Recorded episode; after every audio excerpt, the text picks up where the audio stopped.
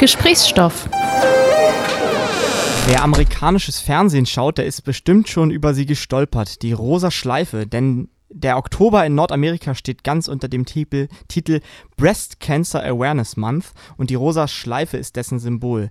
Bei uns ist der Monat nicht so bekannt, äh, trotzdem ist der Brustkrebs natürlich ein ziemlich wichtiges Thema, äh, auf das man definitiv aufmerksam machen sollte. Ja, denn der äh, Brustkrebs ist die häufigste äh, Krebserkrankung bei Frauen und kann äh, wie fast jeder Krebs tödlich verlaufen. Äh, wir haben vor der Sendung mit Christina Kempis und Katharina Müller von Pink Ribbon Germany äh, telefoniert, eine Organisation, die sich die Aufklärung über Brust, von Brustkrebs auf die Fahnen geschrieben hat. Frau Kempis, welche Ziele verfolgt denn Pink Ribbon? Also Pink Ribbon Deutschland ist seit 2011 in Deutschland aktiv, seit, ja, genauer gesagt seit 2010.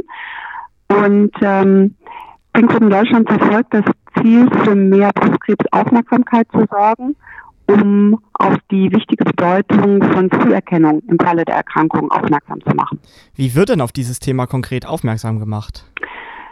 Wir organisieren über das gesamte Jahr verteilt verschiedene Kampagnen, verschiedene Aktionen, verschiedene Initiativen in ganz Deutschland. Wir arbeiten zum Beispiel mit äh, prominenten Frauen zusammen, ähm, unsere Botschafterinnen, die uns helfen, überhaupt eine Aufmerksamkeit für das Thema zu schaffen. Wir haben ähm, etliche regionale Aktionen, wo Menschen sich beteiligen können.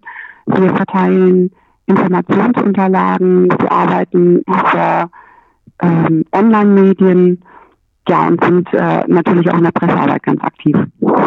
Jetzt ist es so, dass äh, durch Vorsorge und Aufmerksamkeit auf das Thema äh, der Brustkrebs natürlich nicht verhindert werden kann. Welche Auswirkungen auf den Krankheitsverlauf hat denn so eine frühzeitige Erkennung? Mhm. Wir reden immer ganz gerne von Früherkennung statt von Vorsorge, weil Sie sagen das ganz richtig. Ähm, eine wirkliche Möglichkeit, äh, einen Brustkrebs zu verhindern, gibt es nicht. Man kann sich natürlich, ähm, ich sag mal, gesund ernähren, gesund leben, sich ähm, äh, regelmäßig bewegen. Das sind alles wichtige Faktoren zur Gesunderhaltung. Aber ähm, eine Garantie gibt es Stand heute nicht, einen, einen Krebs, einen Brustkrebs zu verhindern. Falls äh, eine Frau erkrankt, hat sie jedoch in den meisten Fällen zumindest wesentlich bessere äh, Behandlungsmöglichkeiten und vor allen Dingen auch Heilungschancen, wenn der äh, Brustkrebs früh genug und frühzeitig erkannt wird. Sind denn auch Männer von der Krankheit betroffen? Auch Männer können Brustkrebs bekommen. Das ist im Vergleich zu der Anzahl der erkrankten Frauen jedoch äh, wesentlich weniger. Deswegen ist es auch nicht so, ähm, ja, nicht so weit bekannt. Ähm, die Männer, die an Brustkrebs erkranken, die haben einfach ein bisschen die Schwierigkeit, sage ich mal, äh, dass äh, die sich dann natürlich auf einmal, ich sag mal, in der Gynäkologie wiederfinden. Ähm, das ist dann oftmals noch eine, eine zusätzliche Herausforderung äh, bei, äh, bei der Bewältigung dieser Krankheit. Ähm, aber es ist einfach anzahlmäßig, mengenmäßig, ähm, ist es einfach wesentlich weniger der Fall, ähm, dass, dass ein Mann an Brustkrebs erkrankt. Ähm, genau, also von daher ist es halt ähm, schon in der Wahrnehmung eine äh, doch typische Frauenerkrankung. Äh, ich habe das Gefühl, dass das Thema und auch der Aktionsmonat äh, Oktober in Deutschland deutlich weniger in der öffentlichen Wahrnehmung steht als zum Beispiel in den USA. Ähm, mal abgesehen jetzt von der persönlichen Vorsorge äh, von Studentinnen und Studenten, wie können StudentInnen äh, aktiv werden, um äh, das zu ändern? Mhm. Ähm, da möchte ich ganz kurz noch eine Sache vorwegschieben. Und zwar ähm, gibt es die Bewegung für mehr Brustkrebsaufmerksamkeit bzw. diese Engagements gegen Brustkrebs in den USA schon seit den 1980er Jahren. Das ist ja doch eine äh, schon etwas längere Zeit.